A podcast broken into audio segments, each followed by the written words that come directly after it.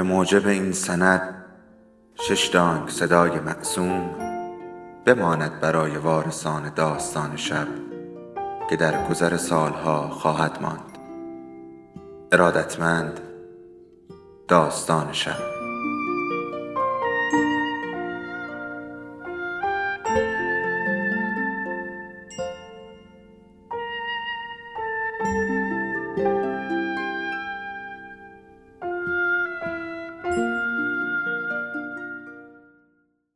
یکی بود یکی نبود.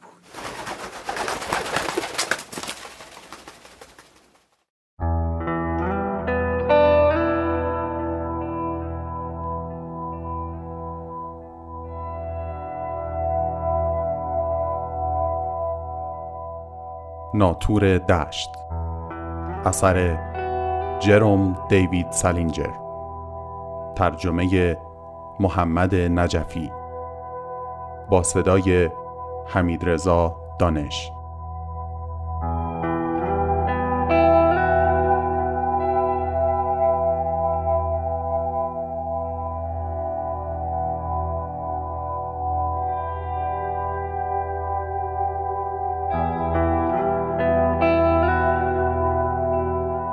فصل دهم.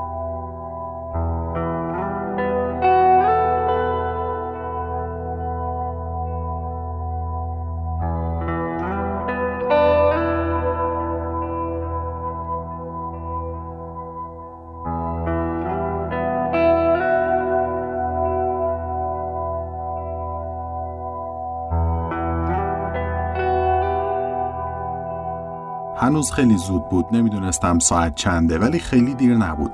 چیزی که متنفرم اینه که وقتی هنوز خوابم نمیاد برم تو رخت خواب. واسه همین چمدونم و باز کردم و یه پیرهن تمیز درآوردم و رفتم هموم. یه دوشی گرفتم و پیرهنم و عوض کردم. فکر کردم برم پایین ببینم تو تالار لوندر چه خبره. اونجا یه کازینو داشت به اسم تالار لوندر. پیرهنمو که عوض می کردم نزدیک بود به خواهر کوچیکم فیبی تلفن کنم.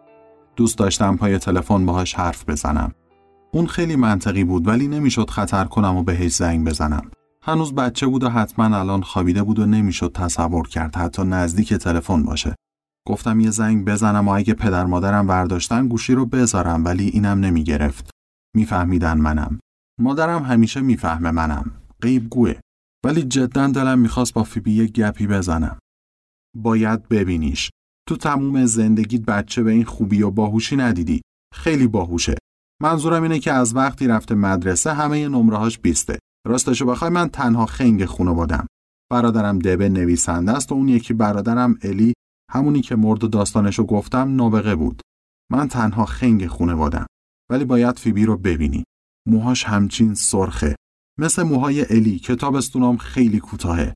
تو تابستون موهاشو جمع می‌کنه پشت گوشش. گوشای کوچولو و خوشگلی داره ولی زمستونا موهاش بلنده.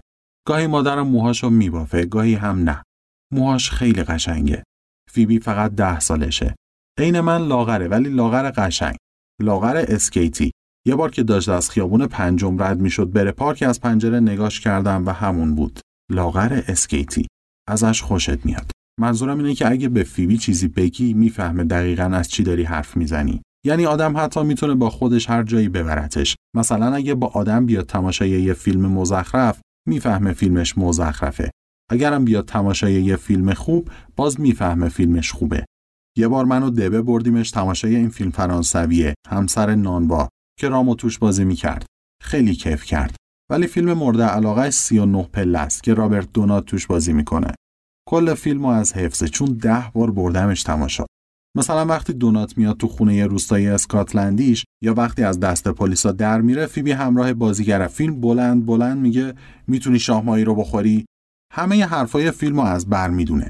وقتی هم این استاده تو فیلم که در واقع جاسوس آلمانیه انگشت کوچیکش که یه تیکه از مفصلش نیست به رابرت دونات نشون میده فیبی زودتر انگشت کوچیکش رو تو تاریکی می‌گیره جلوی صورتم و به هم نشون میده. فیبی خیلی محشره. ازش خوشت میاد. فقط قضیه اینه که گاهی خیلی احساساتی میشه. نسبت به بچه های دیگه خیلی احساساتیه. جدی میگم. یه کار دیگه ای هم که می‌کنه اینه که همیشه داره کتاب می‌نویسه.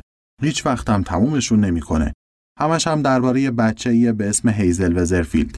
که فیبی به جای هیزل می نویسه هیزل هیزل وزرفیلد یه دختر کاراگاهه قرار تو داستانا یتیم باشه ولی هر از گاهی سر و کله پدرش هم پیدا میشه پدرم همیشه یه کاراگاه با شخصیت و حدوداً 20 سال است از اینش خیلی خوشم میاد.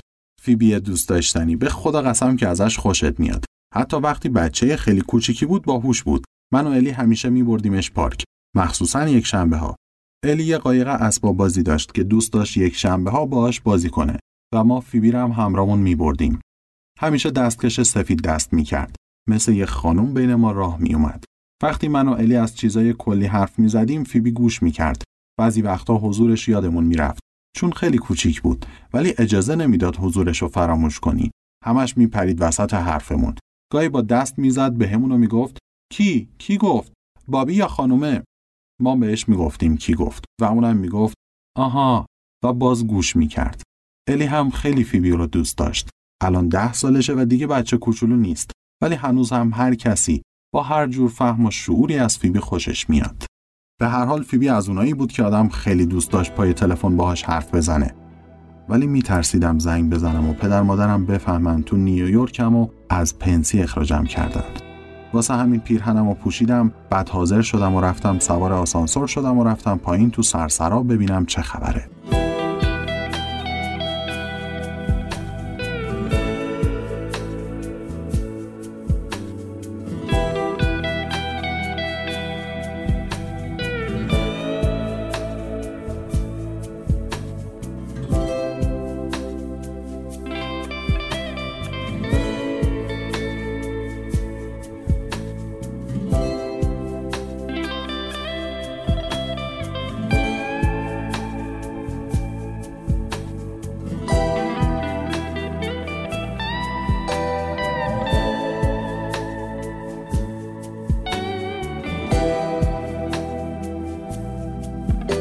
غیر چند نفری که شبیه خانم بیارا بودن و چند تا دختر موبور که شبیه خانمای خراب بودن کسی تو سرسرا نبود. ولی می‌شد صدای گروه موزیک رو از تالار لوندر شنید. واسه همین رفتم اونجا. خیلی شلوغ نبود با این حال یه میز کسافت ته تالار بهم دادن. باید یه اسکن یه چوقی هم که شده زیر دماغ پیشخدمته می‌گرفتم ولی نگرفتم. پسر تو نیویورک فقط پوله که کارتو راه میندازه. جدی میگم. گروه موزیکش هم خیلی گوه بود. گروه بادی سینگر. با صدای بلند ولی نه بلند خوب. بلند لجن. همسن و سال منم کمتر تو تالار پیدا می‌شد. راستش اصلا کسی همسن و سال من اونجا نبود. اکثرا آدمای مسن و پر افاده و دوست دختراشون بودن. البته غیر اونایی که پشت میز بغلی نشسته بودند. اونجا سه تا دختر بودن که دور بر سی سالشون بود. هر سه تا زش بودن و کلاهی سرشون گذاشته بودن که ظاهرشون داد می‌زد اهل نیویورک نیستن. ولی موبوره بدک نبود. همچین با نمک بود و تازه داشتم با چشم بهش ایما اشاره می کردم که پیش خدمت اومد ببینه چی می‌خوام. یه اسکاچ با سودا سفارش دادم و گفتم با هم قاطیشون نکنه. خیلی سری سفارش دادم چون اگه هنهون می‌کردم می‌فهمید زیر 20 سالمه و برام نمی آورد. با این حال باهاش مشکل پیدا کردم. گفت ببخشید آقا مدرک چیزی دارین که سنتون رو نشون بده؟ مثلا گواهینامه رانندگی. نگاه بی احساسی بهش انداختم. انگار بهم توین شده باشه و گفتم به هم میاد زیری 21 باشم؟ متاسفم آقا ولی ما مشکلات خودمونو گفتم خیلی خوب خیلی خوب. حد زدم چی می‌خواد بگه. یه کوکا برام بیار. داشت می‌رفت که صدای زدم پرسیدم نمیشه یه خورده رام یا یه چیزی توش بریزی؟ خیلی معدبانه و قشنگ. نمیشه که همینطوری اینجا بشینم و هوشیار باشم. نمیشه یه خورده رامی چیزی بریزی توش؟ گفت متاسفم آقا. و زود جیم شد. نگرفت. ولی من اونو مقصر نمی‌دونم. اگه موقع فروش این چیزا به یه آدم نابالغ مچشون وابشه از کار بیکار میشن. که حسابی نابالغم دوباره شروع کردم واسه اون سه تا عجوزه میز بغلی چشم ابرو اومدن. یعنی واسه موبوره. چون اون دوتای دیگه حسابی ایکبیری بودن. البته چشم ابرو اومدنم خیلی مستهجن نبود. کاری که کردن هر ستا این بود که عین کودنا از خنده ریسه رفتن.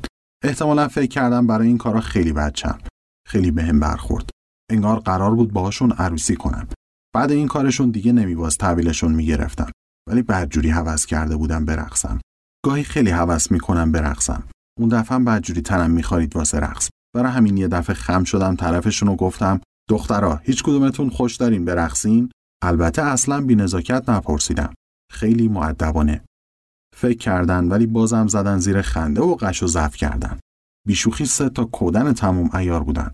گفتم یالا با هر کدومتون یه بار میرقصم. چطوره؟ پاشین دیگه. جدی دلم می‌خواست برقصم. بالاخره موبوره پا شد با هم برقصه. آخه میشه گفت در واقع داشتم با اون حرف می‌زدم. بعدش رفتیم وسط تالار رقص. وقتی داشتیم می‌رفتیم اون دوتای دیگه داشتن میترکیدن. حتما به سرم زده بود که به خودم زحمت داده بودم ازشون تقاضای رقص کنم. ولی ارزشش رو داشت. موبوره همچین رقاص بود. یکی از بهترین رقاصایی بود که تا حالا باهاش رقصیدم. جدی میگم. بعضی از این دخترای کدن جدی جدی تو رقص روی آدم رو کم می‌کنن. اکثر دخترای باهوش یا می‌خوان یادت بدن که باید چی کار کنی یا اینقدر بد میرقصن که بهتره باهاشون بشینی سر میز و مس کنی. گفتم رقص بلدی یا منظورم اینه که حتما باز حرفه‌ای باشی. جدی میگم. من یه بار با یه حرفه‌ای رقصیدم. تو اونم می‌ذاری جیبه. تا حالا اسم مارکو و میراندا رو شنیدی؟ گفت چی؟ اصلا گوش نمی‌کرد.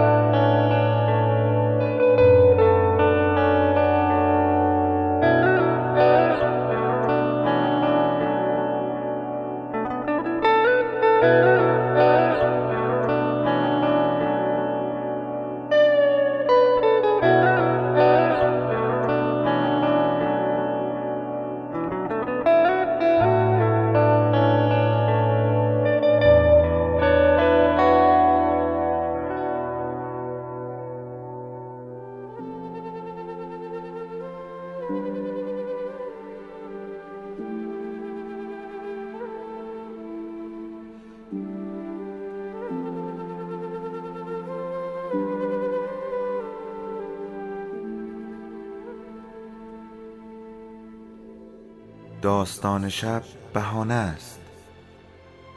برای با هم بودن دور هم نشستن شنیده شدن.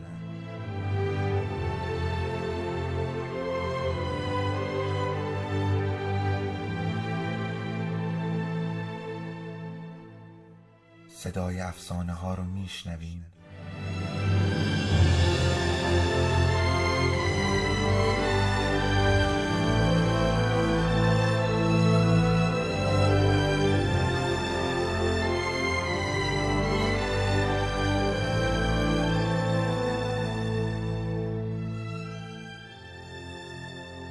شبتون بخیر.